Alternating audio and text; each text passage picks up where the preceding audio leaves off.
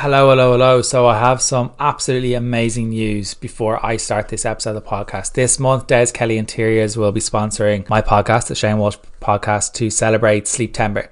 Des Kelly Interiors are an Irish owned business specializing in all things beds, mattresses, flooring, carpets, and home furnishings. They have nine showrooms across Dublin, Kildare, and Meath. This month, they are celebrating Sleeptember, where they will be running massive discounts across all nine stores in their bedding department. They'll be talking all things sleep on their socials, so make sure to tune in. I've always talked about the importance of sleep, and I've had the amazing Tom Coleman on, and he has done the research for Des Kelly on this side of things as well. And I'm honored to be working with a brand that values sleep as much as I do. They have a huge range of beds and mattresses, as well as a dedicated fitness connection range. They have very kindly offered and given me a discount code for all the listeners. When you quote Shane Walsh in store, you will get 10% off all beds and mattresses. So, hope you guys enjoy the episode and massive thank you to Des Kelly Interiors for sponsoring the podcast. So, before I go into the episode of the podcast that you guys are eagerly waiting for, I want to announce that there is a brand new intake of the female fat loss program, which is starting on the 3rd of October. So the school stuff, all the sports stuff, getting the kids all settled should have calmed down by now, hopefully. And this is an amazing program, and the results that are coming through, the people that are coming through,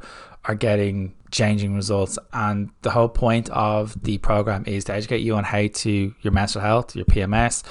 Your PCOS, endometriosis, fertility, whatever it may be. And it's an important program that it's not going to be like here's 10 kg weight loss in six weeks. That's not what the whole program is about. What the program is about is an education tool that's going to educate you on how to enjoy your weekends and still get the results you're looking for to reduce that all or nothing approach that that you may have ingrained in you and remove you away from the certain club mentality that's out there. So it's a six week program. It's priced at 169 for six weeks. It's a Facebook group with like minded people. So you have that accountability. You've got weekly check ins with myself. You've got weekly Q and A's. So there's a lot, it's very hands on and it's a, it's an amazing program. And I'm very, very proud and, and humbled to have seen the results and the, the reaction to it so far. So if you're interested in working with me, head over to the link below and it's starting on the 3rd of October and the program and everything, Taylor program tailored workouts with videos home or at the gym, tailored nutrition, tailored calories, recipe books, the works will be sent over to you the Friday beforehand, and then we will get going on the Monday. Nothing is off limits, no silly food rules, carbs and chocolate every day to get you away from that all or nothing mindset that may be ingrained. So if you're interested in joining, 3rd of October is when it's going to start. So click on the link in the show notes, and I hope you guys enjoy the episode. Inna, how are we? Great. How are you? Great. So thank you so much for doing this over the other side of the world. That's what I love about these podcasts. It's like I've had I've had people coming from Japan, I've had people from Australia, New Zealand, and now America and Canada. So it's it's amazing. So for anyone who isn't aware of who you are and what you do, can you give us a little bit of a quick elevator pitch? A little bit. What's your name? Where do you come from? Yeah, absolutely. So I'm a functional medicine clinical nutritionist, and I've been in practice for almost two decades. And I specialize in thyroid health, specifically anyone who's dealing with a slow thyroid and Hashimoto's, which is the autoimmune that affects the thyroid. And, you know, I think like many practitioners, I fortunately or unfortunately, depending on how you look at it, I mean, I think fortunately, but got into this because of my own need and health issues. I suffered with so many different symptoms for years, ever since I was a little girl fatigue, um, hair loss, acne, brain fog, digestive issues, tons and tons of menstrual cycle issues like PMS and, and migraines around that. And, you know, I had frequent colds and other infections. And some of that was as early as, you know, like five, six years old that I was feeling sick. And then, of course, after puberty and then, you know, through college and starting, I actually worked on Wall Street because um, I went to school for finance and I just did not feel well. You know, my friend, we were living in New York City at the time, working in New York City. It was like such a glamorous job, you know, and um, everyone was so excited. And it was, it was very exciting. But at five o'clock after work was done, I wanted to go to sleep. I needed to take a nap. My friends were going out, doing stuff. And I just felt like I couldn't do all of that. And so that's when my journey started. Of course, I went a lot of the conventional routes, as many people do. And, you know, I saw a primary and he said, Well, there's nothing wrong with you. I saw another primary and they ran my blood work and they said, Everything is fine. And, you know, they started to question, you know, maybe you're depressed. Maybe there's something else going on. And I was trying to explain to them, no, no, like I'm not depressed. I might be depressed because I don't feel well, but that's because, right? So, like, uh, you know, they're trying to give me antidepressants and things like that. And I knew there was something else. And so then I saw a gastroenterologist and, you know, they told me that, you know, I, just have IBS and have to live with it. I had really bad skin at the time too. I had so many breakouts and I saw a dermatologist and they just gave me antibiotics over and over again for my skin. And of course, the antibiotics then just made my gut worse and gave me a yeast infection, which then I needed to go see a gynecologist.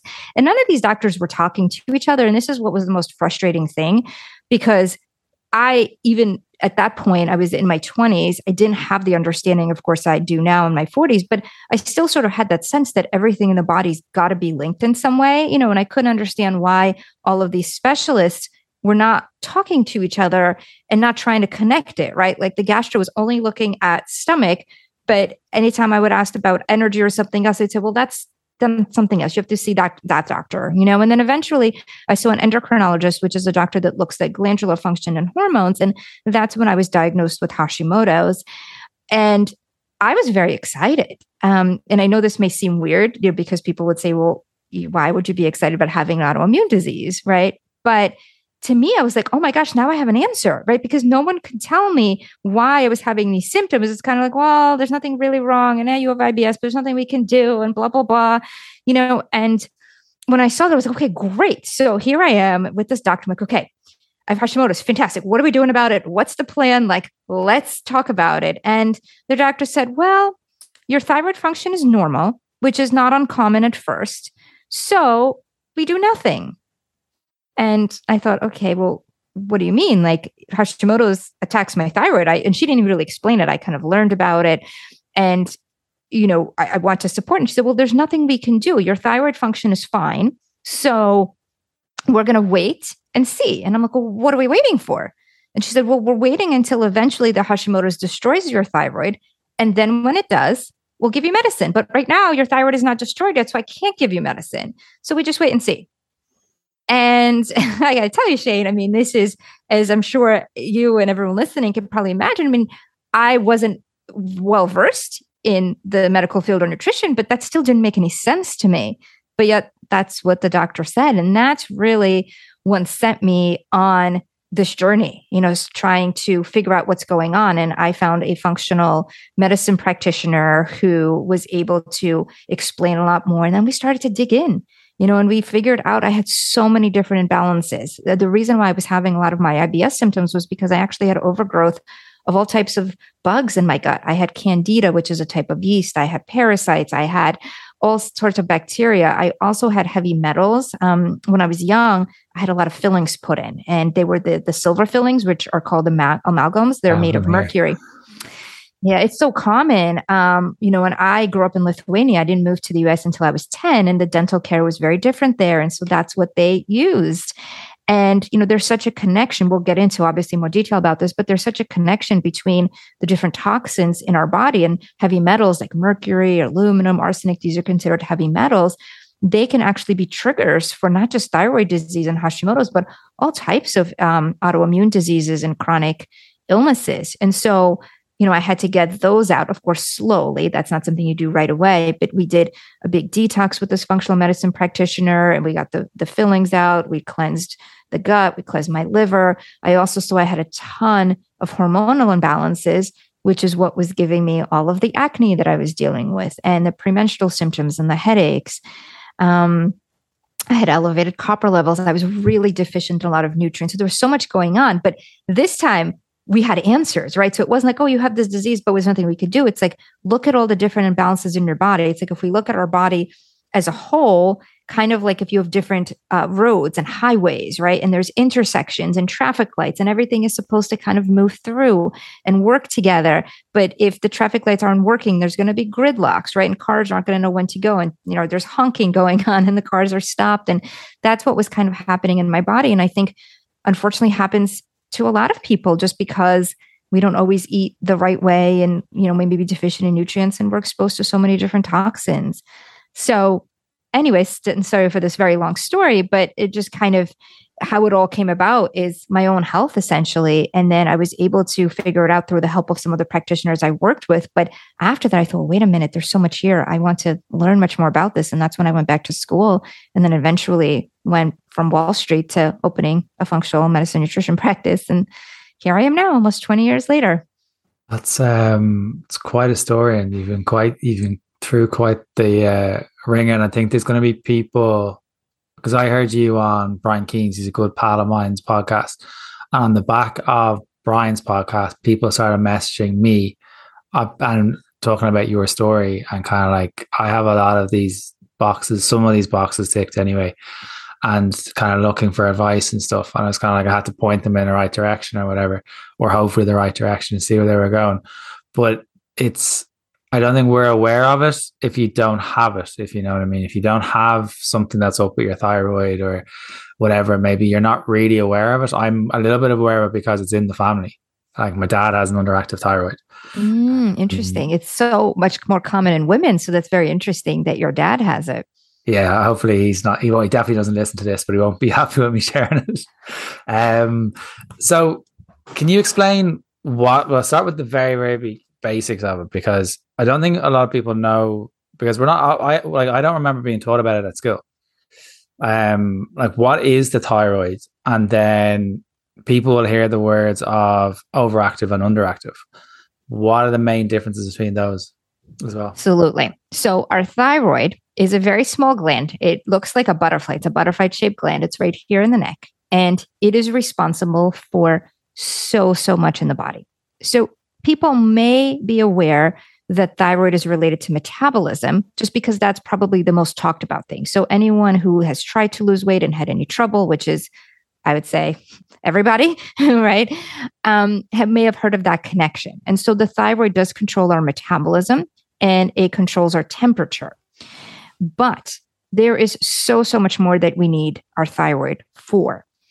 Um, you need thyroid hormone literally from your head to your toes. It's that important. So, yes, it's metabolism. Yes, it's your energy, but you also need your thyroid hormone for your digestive system. So, how often do we hear people say, Oh, I'm not going to the bathroom as regularly, or maybe I'm going but doesn't feel complete? And so often we can feel gassy or bloated or have distension, which, you know, when it comes especially to metabolism and weight loss, right? When you're feeling very puffy, that doesn't help the situation. We can hold on to water. And even if we're not going to the bathroom, there could be just like stored fecal matter and it could be a couple of pounds of that. So your thyroid is actually very much responsible for the motility aspect. So making sure that everything is moving properly. It's also responsible for keeping the lining of the gut intact. And so for those that may not be familiar, inside our intestines, you know, our body is almost like a tube within a tube. So the intestines are a tube with it, which is within the tube of our whole body. And in those intestines, everything's supposed to stay in, right? So we have all different kinds of good and bad bacteria. We have our digestive enzymes there. And when you're eating food, the food is supposed to digest and then only the nutrients from the food should absorb in. They're very, very, very small. If our intestinal lining is not intact, it literally has almost like little holes. If you can imagine Swiss cheese, like with holes, if you look under the microscope and the gut lining is not intact, that's what it looks like. And the problem with that, and this is, by the way, um, called leaky gut or intestinal permeability. And the problem with that is that when we have leaky gut, first of all, we could get infections coming in and out. We can also become a lot more reactive and sensitive to different foods. Even if we didn't have those issues when we are born, we can have these food allergies and sensitivities. And that also can affect us um, from the perspective of feeling kind of tired, feeling that kind of malaise when our gut is off. Um, there's also a big connection with skin issues like dry skin and eczema and breakouts when the gut is off. And while, of course, there's so many different things we could do to support the gut, thyroid is first and foremost because if you don't have enough thyroid hormone, then the gut's going to be affected and you can take vitamins for the gut. You could do different things but you're not going to absorb them. So that's really really important. Our thyroid is also responsible for our mood. So sometimes we can have anxiety or depression and obviously in certain situations there could be medicines that could be helpful and of course you know people need to do what what's best. Um, but at the same time if the thyroid is lacking or deficient and we are not making the proper neurotransmitters, that could be the answer to some of the mood issues that we can be having. There's also um, a big connection with thyroid and just overall skin, our hair, our nails. So people can complain. I hear all the time hair loss or hair thinning or hair shedding or just dryness, like the texture has changed over time with someone's hair. And you know, of course, you could do conditioners, you can do different things topically, but internally is really where it starts, and your thyroid is responsible for that. And your skin. Cholesterol levels are regulated by the thyroid. So sometimes people have high cholesterol and they change their diet, and yet it still doesn't budge. That could be thyroid related.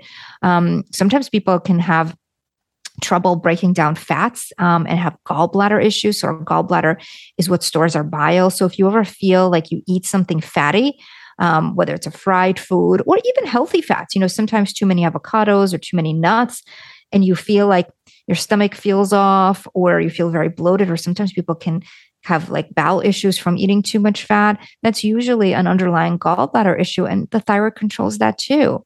So there's so much more when it comes to thyroid than just energy. So it's really, really important. And our thyroid, as you mentioned, could be either hypo, which is slow, or hyper, which is fast. Um, typically, though, my specialty is more the slow thyroid. And it is, I have to say, more common for thyroid to be slow than to be fast. I mean, of course, uh, hyperthyroidism does happen, and there's an autoimmune disease called Graves' disease, which can create a hyperthyroid, and that's a very serious condition. Um, but we don't see that as often as we do the hypothyroid, which is the slow thyroid. And when you don't have enough thyroid hormone, is when you have all of those issues that we just talked about.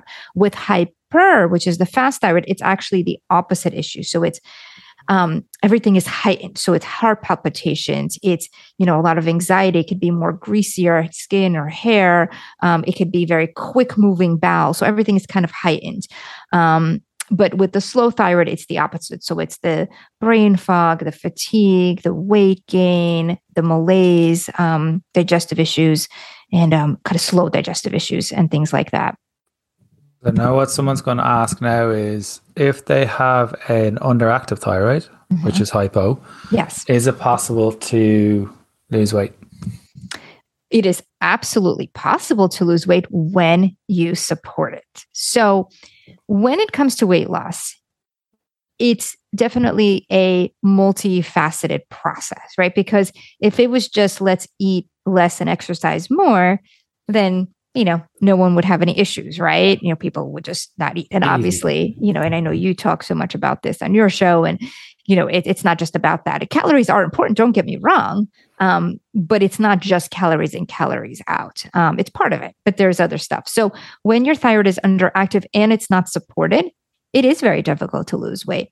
Absolutely, and that's why it's so important to look at. But there's so much that you can do to support that. And there's natural support for it. Um, in some situations, there is medications that may be needed. In many cases, natural support w- can be useful, but it just depends on how slow the thyroid is and what the underlying root of that slowdown is, where sometimes medication may be needed. But the way that I look at it when it comes to thyroid medication is, you know, and it, it, people have asked me this, you know, you're you're a clinical nutritionist, like everything you do is naturally through supplements. What are your thoughts on medication, right? But because thyroid hormone is needed literally from for everything like we said in your body if you don't have enough and there isn't a natural way to get it up for you because maybe the thyroid is destroyed or uh, genetics I look at thyroid medication as basically replacing an essential hormone that your body doesn't make or can't make enough of. So I don't believe there's anything kind of wrong with thyroid medication, you know, whereas there's certain other medications that sometimes can be avoided. You know, here, if needed, I think it's important. And personally, once um, I was dealing with a lot of stuff when I first went back to school. I was very much like anything natural, I'm going to do anything synthetic or in a lab, I'm not going to do. And my thyroid did start to slow down. And I did not want to do medication because I kept trying to fix it naturally. And I did a lot of stuff, but I did need a small amount of medication. And once I realized that connection and I did that, that's what got me to like the next level. You know, I feel like with every therapy, you get a little higher, a little higher. And thyroid medication was like what jumped me to where I really needed to be. So I'm, i know that's really great explanation because I think a lot of people feel that kind of caught in that bracket of I've got an underactive thyroid. So I've had people come to me before as kind of clients. I remember one of my very first clients kind of came to me and said I've got an underactive thyroid and I can't lose weight. So I sent her to go to the doctor to get a thyroid checked, and her thyroid was fine. It was more like there was other stuff going on, but it just had been labeled to her because other people in her family had that, and she thought that was like an association thing, and that was that was her diagnosis, if that made any sense. But in relation to kind of the the lifestyle things and the nutrition things that people can do, what are some of the tweaks that you would advise, or what are some of the things that you have done with yourself, if you know what I mean? Mm-hmm. Yeah. Well, before we get into that, I just wanted to really quickly explain, just to make sure that everyone's on the same page with the autoimmune part of that, because that's a really big part of then coming up with some of the dietary changes. So, for those that may not be familiar, Hashimoto's is the autoimmune disease that basically gets your immune system to destroy your thyroid, unfortunately.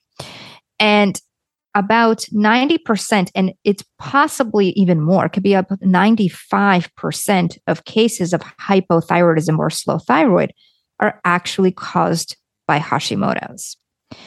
And this is something that doctors don't talk about nearly enough. And this is something that a lot of people don't realize. And when people are told that they have hypothyroidism or they know that they have it, and I ask them, Oh, do you have Hashimoto's? Some will say, Yes, I do. And some will say, I have no idea, or I don't even know what Hashimoto's is. So I think that first and foremost, it's really important to know if you have one or both. And I would say like 90 or plus people have both, because then we support it a little bit differently. Um, now, I also just wanted to mention eh, when you said that you know you had a client and you went to the doctor and, and the doctor said, "Oh, your thyroid is fine." This is also where it gets a little bit tricky, and I think that this is something that people find helpful when they understand this: is that testing the thyroid is not hard, but there is a little bit of art and science to it, meaning okay. that we have a few different hormones that the thyroid produces. Yeah. And it's important to look at them. And I think let's talk about that and then we could get into lifestyle because I think that would make um, sense this way. So when you go to the doctor, the test that is typically done is TSH. So TSH stands for thyroid stimulating hormone. And believe it or not, that's actually not even a thyroid hormone. It's a pituitary hormone. So your pituitary produces this hormone to stimulate the thyroid. And then that's the number that the doctors check. And if that number is within range, they say everything is fine. Now, two things about this. First, the ranges at the lab are very wide.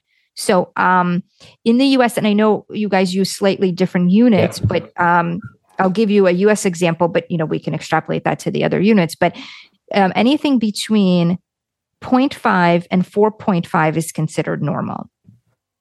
And so if you're 0.6, you're okay. If you're 4.4, you're okay. But obviously, that's a wide range. And there's a big difference between 0.6 and 4.4. But the doctor will not say anything to you um, if you're on the top or the bottom. But of course, if you're towards the upper end of the range or lower end of range, that does mean something. So this is where a lot of people get missed for thyroid issues because they could be at the end of the range, 95th percentile, but they said, oh, you're still in the range. So there's something called optimal ranges where they're kind of the middle of the range. So for TSH, I like to see between about 1.8 and 3. Um, so, you know, if you're 3.2, 3.3, that's already a potential issue versus, you know, the 4.5 that the lab gives. So that's number one. And then the second thing is that TSH is just one out of many of the thyroid hormones. So just because TSH is okay, even if it is within the optimal range, it still does not mean your thyroid is okay.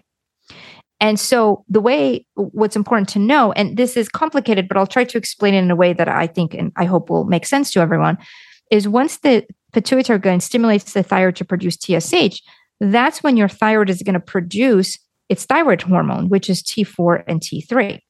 So, what's important to know is T4 is inactive. So, it doesn't really do as much for you. And T3 is the active hormone. But your thyroid produces mostly T4 and only just a tiny little bit of T3. And people say, well, that doesn't make sense. Why would it do that? Right? Because you need T3. But our body's really smart. And if the T3 was produced right here in the thyroid, then the cells would use it around the thyroid and there wouldn't be enough to go to the rest of the body. So, what the body does is produces mostly T4, which is inactive. That T4 then travels to sites in the body where it then converts the T4 to T3. And specifically, the conversion happens in the liver and also in the gut. And so the T4 travels there. And then once it gets there, it converts. So it doesn't happen in the thyroid. The conversion happens in other organs. And then once you get the T4 converted to T3, the T4 and T3 travel around the body to the different cells that need the hormone, and then they go into the cells. Now, another important thing to know is that when the body is taking the hormones and the hormones are traveling around, they're bound to protein. So I always say hormones are like children, right? You can't just have them run around on their own. So they have to be chaperoned. And so they're almost like they're on this bus, like a school bus, right? And the school bus takes them. And then when the hormones are ready to get off the bus and go into the cell, they get off right when they get close to the cell. And for someone who has had comprehensive blood work before, you may have seen on your blood work something called total T3 or total T4 and something called free T3 and free T4. So the total T3, T4 are the hormones on the bus, meaning they're bound, so they can't go into the cell, they can only travel. And then the free T4 and T, free T3 are the ones that hopped off the bus and they're in that space between where the bus dropped them off and the cell. So like they're waiting for their parents to come take them off the bus essentially. And so that's the free form. And it's very important when you really want to evaluate thyroid that you look at the TSH, but also the T4, both in the free form and the total, and the T3 as well. Because what happens is there's something called feedback loop. So when you have enough T4, the body sends a message to your pituitary to say, hey, we have enough T4. Don't do anything with TSH, let it be. And so if T4 is normal, the TSH will be balanced. But if that T4 doesn't convert to T3, there's no way for the body to really know that to signal back to the TSH. So you can have a normal TSH and the doctor will say, yeah, yeah, everything's fine. But you can have really low T3. And remember how we said T3 is the active hormone? That's what goes to all of your cells. So when you don't have enough T3s, when you can have all of those issues we spoke about earlier and all of those symptoms, and yet you're being told your thyroid is normal. So there's a few, there's a couple of other things that can happen in this hormone cascade, but this is sort of the most common thing that I see. So either TSH is within lab range but not optimal, or some of the conversion things don't happen and someone can have a thyroid issue. And so, of course, you can have a lot of symptoms, even when quote unquote normal levels. And on top of that, if you have Hashimoto's, which is so, so common, even if your thyroid may seem normal, a lot of the thyroid symptoms can come from the Hashimoto's itself because the Hashimoto's creates the inflammation, which can cause all that same the gain, the fatigue, the brain fog, the digestive issues.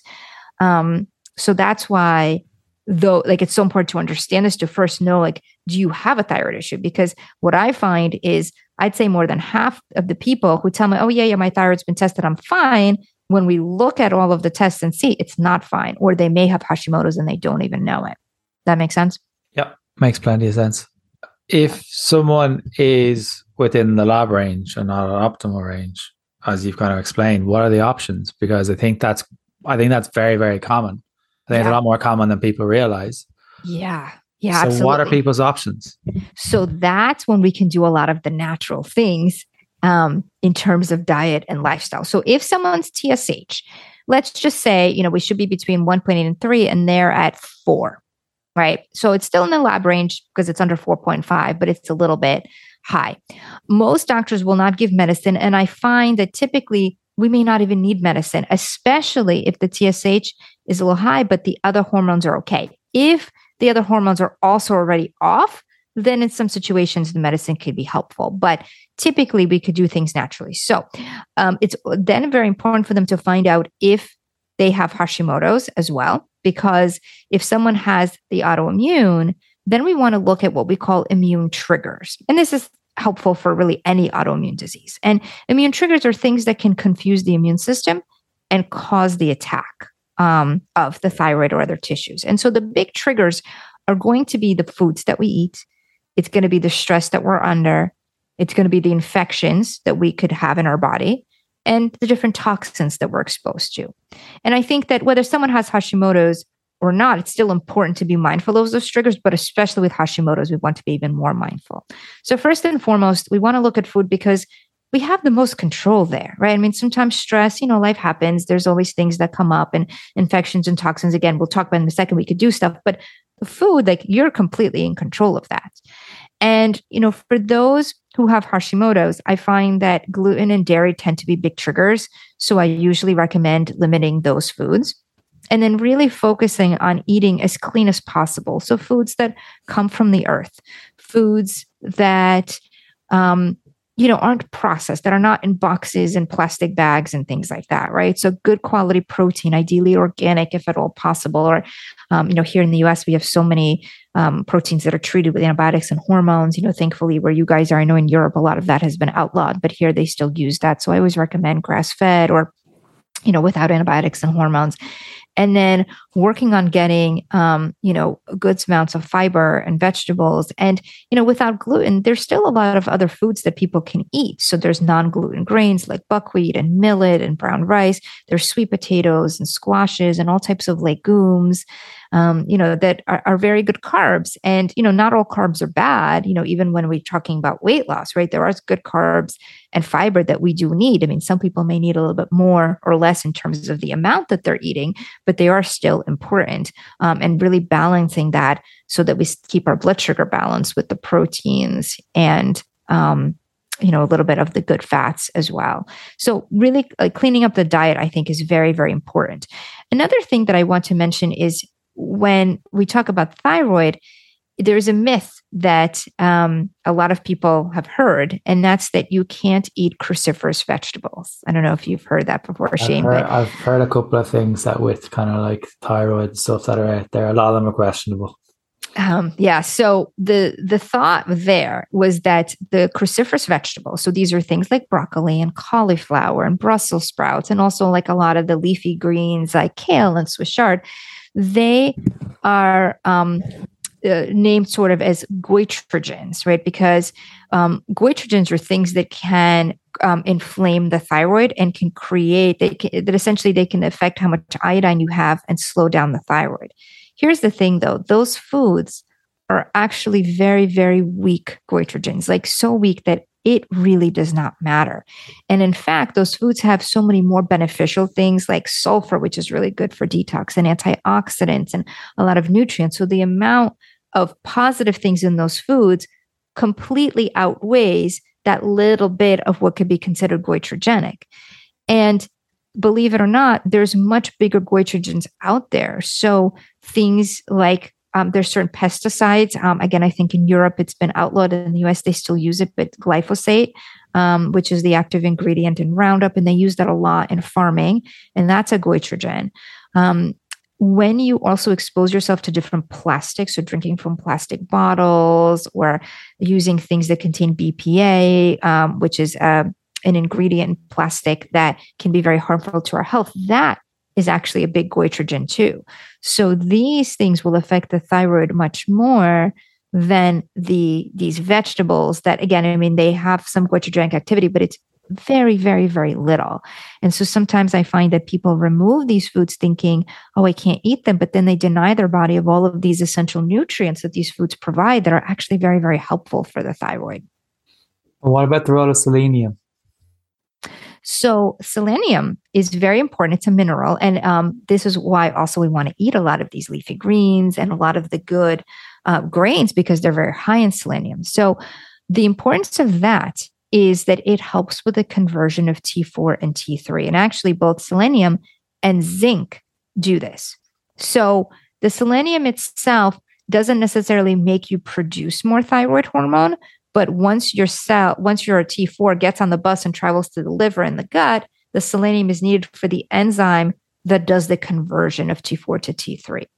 There's also some research about selenium having a positive effect on Hashimoto's. So the Hashimoto's remember is that autoimmune that destroys the thyroid. And selenium is um, it has a lot of antioxidant uh, abilities. So antioxidants are things that protect your cells and uh, cells, excuse me, and free radicals are things that damage your cells. So the more antioxidants you have, the more you protect your cells. And so there's research showing that when you have enough selenium, that it can be protective to your cells and it can actually as one there's many things of course to do that but it's one of the things that can help to calm the autoimmune process um, now again i don't think that it's i really don't believe that there is like a magic nutrient because everything in the body works together and you need a combination of things. So um, selenium is very very good but i uh, you people sometimes ask me like oh you know what's like the one vitamin that you recommend? What's like the best thing for thyroid? And i wish i mean i wish gosh if there yeah. was think you know we'd all be very rich right?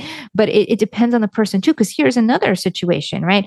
What if someone eats a lot of Brazil nuts, which are high in selenium, Yep. and you know they eat their leafy greens and they eat some of the, the the healthier kind of grains if they could tolerate them, and they have amazing selenium levels, right? Like their selenium levels are great, and but their thyroid may be off because again, there's so many other things that affect it, and they start taking selenium and they say, well, it didn't do anything for me, right? Well, it's not that selenium doesn't help. But if you're not deficient in it, that's not your issue. Versus someone else who's very deficient in selenium, they may actually see a huge shift.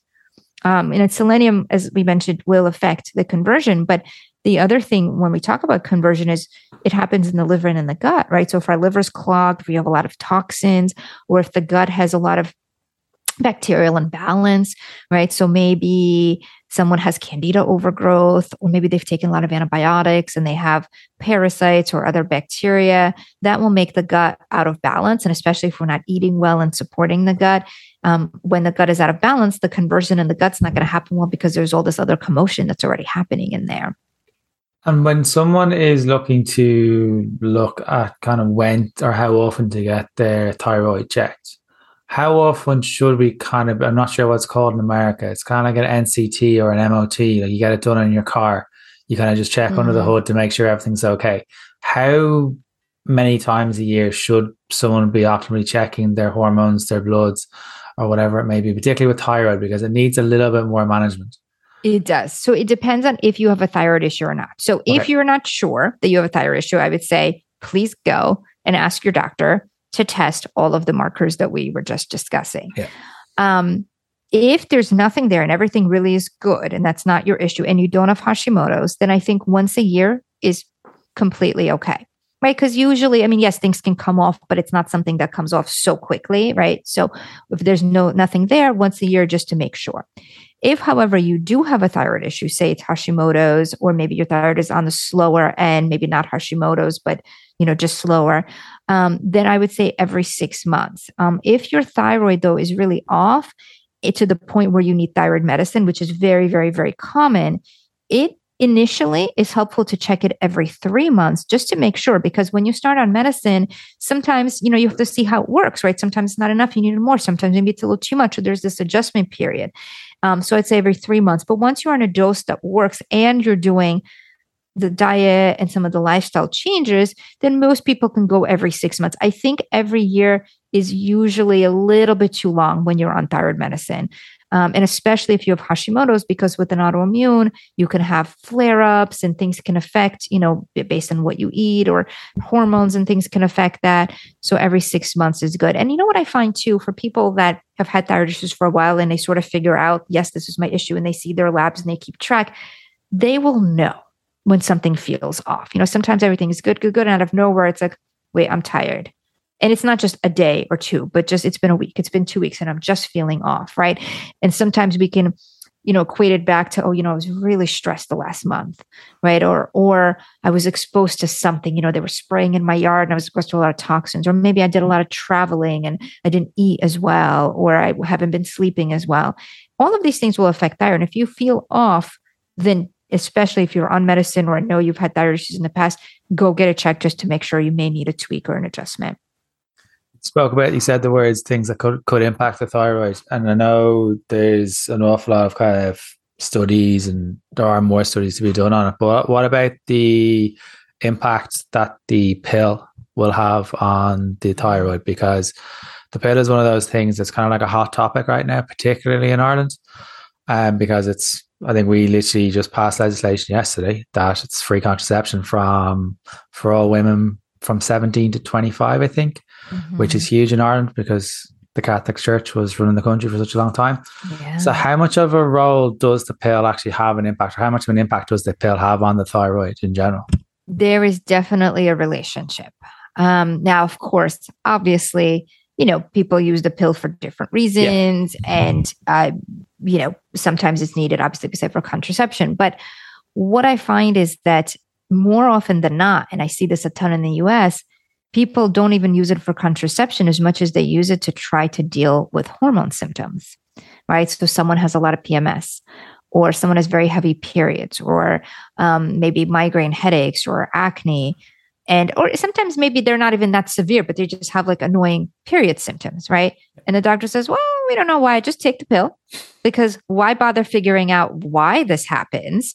Right. Yeah, you might have an imbalance, but we don't know. We're not going to take the time to talk to you or figure this out. Just take the pill. It'll override your whole hormones and you'll be fine. And I mean, in a sense, right? I mean, it works because you override your own hormones and it you might feel better, better, right, for the time being. But it's just covering up the issue. And typically it's making the issue worse. You just don't feel it because you're putting a band aid on it temporarily. But what happens is, you know, the reason why uh, there's, of course, many reasons, but one of the big reasons that I see why people have some of these hormonal issues in the first place is because they already have an imbalance. And typically they have something called estrogen dominance, where they have more estrogen than progesterone in the relationship. And when you take the pill, it gives you more estrogen, but also it's not natural estrogen, it's synthetic estrogen, which takes longer for your body to detoxify and get rid of. So now you have to deal with your own estrogen plus the pill's estrogen. And even though it's temporarily making you feel better, right, your body has to deal with the aftermath of that. And the effect with the thyroid is that it has to do with what your body does with the estrogen. So, you know how we talked about how our hormones are bound to um, the to proteins, right? So they're on the bus. And so the total T4, T3 are on the bus, they're bound to proteins. They're called thyroid binding protein. Um, and when we have a lot of estrogen, and, and when I say a lot, it doesn't have to be like super high, but when there's an imbalance of estrogen, so relative to progesterone, the estrogen is higher, the body will increase something called sex hormone binding globulin, which is another type of binding protein.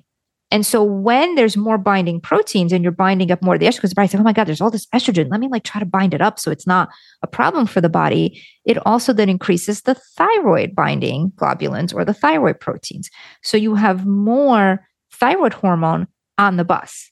Now that's fine, right? Because they're traveling around. But the problem is we need those hormones to jump off the bus to get into the cells. But if you have many more buses going around and many more of these hormones or children are on the bus, they're not wanting to jump off the bus because it's almost like magnets. They're like staying on the bus. So then we don't have enough free hormones, which is the free T4 and free T3. And those are the hormones that get into the cell. So you can have a bunch of thyroid hormones around, but they're not usable. And I talk a lot about thyroid types. Um, and this is basically where, depending on how your thyroid is functioning, you can have a type where you know either you have a TSH issue or a T3 issue or T4 issue. And so I actually there's a type that I talk about called the unavailable hormone type. And this is very common for those on the pill or have been on the pill for a while or in the past. Sometimes we see it with post IVF treatments because there's a lot of hormones that are associated with that. And so this unavailable thyroid type is where we see normal TSH, everything else kind of looks okay, but they'll have really low free T4 and free T3. And so the hormones are there, but they're just not being able to be used by the cells. So people can have all those thyroid symptoms because they don't have access to their hormone. They're there, but they just don't have access to them. Does that make sense? Yeah, makes loads of sense. And I think I think it is important to kind of like obviously talk th- th- things through with your GP or your practitioner and know your options because I think if to, they listen. Yeah, I when we were chatting this off air, before mm. we went before we came on air, we were kind of talking about how difficult it can be for some people in relation to getting their hormones checked. And I've had this with clients so many times in the last three weeks in particular. I don't know what's going on. I don't know if things just stopped working in September. I don't mm. know. But it is one of those things. And if you're uncomfortable or feel uncomfortable, then you have other options that are available. There are other doctors you go to, there are more specialists. Ask, can you go and see a specialist and get a consultant, whatever it may be. I know that's going private, and that people's cost of living is going through the roof at the minute because of what's going on. But there are options for you. But no one should really make you feel uncomfortable about trying to look after your health. Their number one role. They're under resourced. I'm not going to take say it's their fault. They're under resourced. It's not potentially on the curriculum enough and it's a completely new topic in, for a lot of people that's kind of coming they've come into the fore now because I think with the amazing movement of and the empowerment movement that women have going right now, they are wanting are wanting to know more about their body rather than being suppressed for so long in relation to well, it's just a period. Now get on with it if you know if that makes any sense. Because I've heard horror stories with schools and clients at, at school and comments being made and yeah, it's it's it's all at different stages, perimenopause and all this kind of stuff. Some of the comments being made are horrible. Um, what about kind of can you? I think the last one question I'm going to ask is: Can you get pregnant if you have thyroid issues? Because I know there's a lot of fertility issues going around at the minute, unfortunately, and I know a lot of people are struggling with that. But can you get pregnant if you have thyroid issues? Absolutely. I have two little kids. I have tons and tons of clients that have gotten pregnant even after failed IVF cycles. So, this is a very, very important point, too. And actually, come to think of when we talked about symptoms, we didn't mention fertility, but that was another big thing. Fertility um, and hormone balance in general, right, is a big part of um, thyroid, and that there's a big connection there. So, just like we were saying, you need thyroid hormone for everything in the body. You need it to for to help to balance your hormones, but also when someone is trying to get pregnant, again, the body's really smart. And if the body sees an egg, right, and their sperm and like they're there, right, it sort of thinks, okay, well, do I want to fertilize this?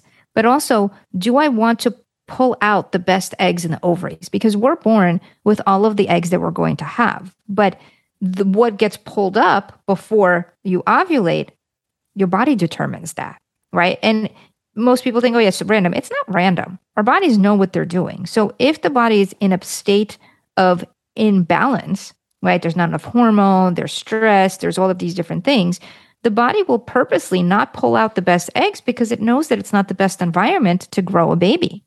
And it takes about 90 days for the eggs to mature. They're going to be coming up for the cycle, which is why I always recommend that if you're trying to get pregnant and it's, it, you know, you have any trouble, then have your thyroid checked and then do about three months on whether it's thyroid medication or supporting the thyroid naturally until things are good before trying again because there is that 90 day egg maturation cycle. But you can absolutely get pregnant. Um, but you do want to support the thyroid. And in a lot of situations, it's not going to be where the thyroid is outward really off. You know, when TSH is elevated, that's when we know there's major hypothyroidism. So most people that have fertility issues, you know, they're not going to have a TSH of 20 right because i mean that's so like textbook blatant right i mean that we know most people they may have that borderline tsh or I see a lot of Hashimoto's that's not diagnosed and the immune system needs to be calmed, or they have the T3 issue, which unless you test for it, it'll never get diagnosed if the doctor is just looking for TSH. So it's not always like in your face, like really high TSH, because that probably would have been identified. But there's all of these other nuances that you can see and you absolutely can support.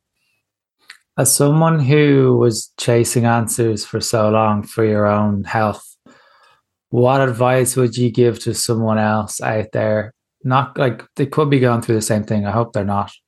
But if they're still looking for an answer and saying, right, I don't feel right, I feel off, what advice would you give to that person or even give to your younger self?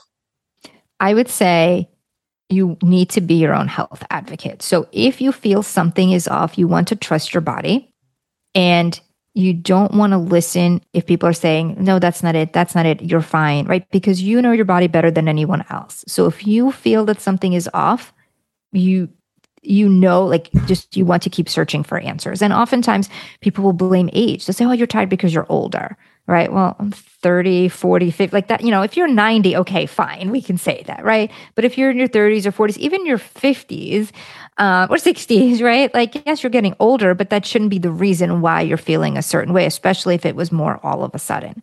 So, what I would say is that you want to keep in mind that everything in the body is connected and there is a reason. Like, there's always a reason for things. And there's always something that you can do. So, if your doctor is not willing to run the blood work, and again, you know, like Shane, like you said, I know there's a lot of stuff that could be going on financially, but if you're able to, you know, there's private labs that you can request your own blood work. And there's so much information, like your wonderful show, um, and a lot of stuff online, right? That you can learn about this. And I know it's one of those things where people say, well, I'm not a doctor. I don't want to take the time. And I get that. But depending on who you see, you know, like you said, doctors are way overworked, right? They have way too many patients. They don't have time to research and they're kind of doing what they can. We don't want to blame them, but we kind of we have to take matters into our own hands right i'm not saying we need to treat ourselves but i think it's important to just get educated and there's so much good information out there and it doesn't have to be complex right so you can see and then you can start with little things right? Like start with diet start with stress management start with maybe just changing to more organic things if you can. So there's less toxins going in. It doesn't mean you have to do 25 things. Even little things can make a difference. But you know i would say just keep in mind that if you feel something is off, but your doctor's saying there's nothing there, but you feel something, go with your gut and you know start to look more into some of these other areas thyroid being you know an area that i think is just way underdiagnosed and my hope is that with you know you and i the conversation we're having today and you know with talking about some of these other labs because most people don't even realize that there's anything beyond tsh right so they get a tsh it's normal and they're told they're fine and they don't even know that there's something there. So even just getting those other labs is already like this eye-opening moment to see, you know, what could be happening there. People aren't I don't think some people are aware, and I definitely wasn't aware before I got into this that there is the option of a hormone screen. Like I wasn't aware of it before I ever started doing this. And you, you say to clients like, "What's a hormone screen? Like, how do I go and do it? What is it? Like, what's the actual process?" it's very similar, but it's just looking for different results. Um, and I think that education system 100% needs to be improved 100% here. I think it is changing, but it's going to take a long time to kind of like undo a lot of years of whatever was going on. But I think it is changing. But like there are there are methods and there are kind of like options for people. It's just finding what one works for you and knowing that there is. So I love that whole sentence of be your own health advocate. I think that's the message for this episode of what I've taken out of. There's so much there. Where can people find out about your your courses? Where can people work out about with you, and where can people find you on social media? Sure. Yeah. So I'm very active on Instagram. I'm at Inna Topiler and I'm on there all the time and I have tons of information that I post there. And, you know, I know that because thyroid is complicated and, you know, I, I'm here to help people and um, you know, a lot of times people feel overwhelmed, like, where do I start? So I actually have a step by step program where it's customized to you and your results, and I help you get results and uh, results, meaning your test results for your um, thyroid um, to be able to figure it out.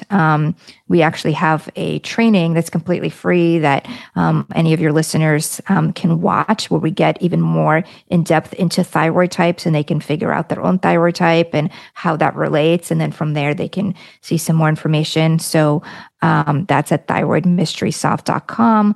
Um, I will, you know, we can post all of those there. And, um, you know, they can connect with me also on my website, which is completenutritionandwellness.com. But I'd say Instagram is probably the easiest. I'm very active there and uh, happy to connect and chat with everyone.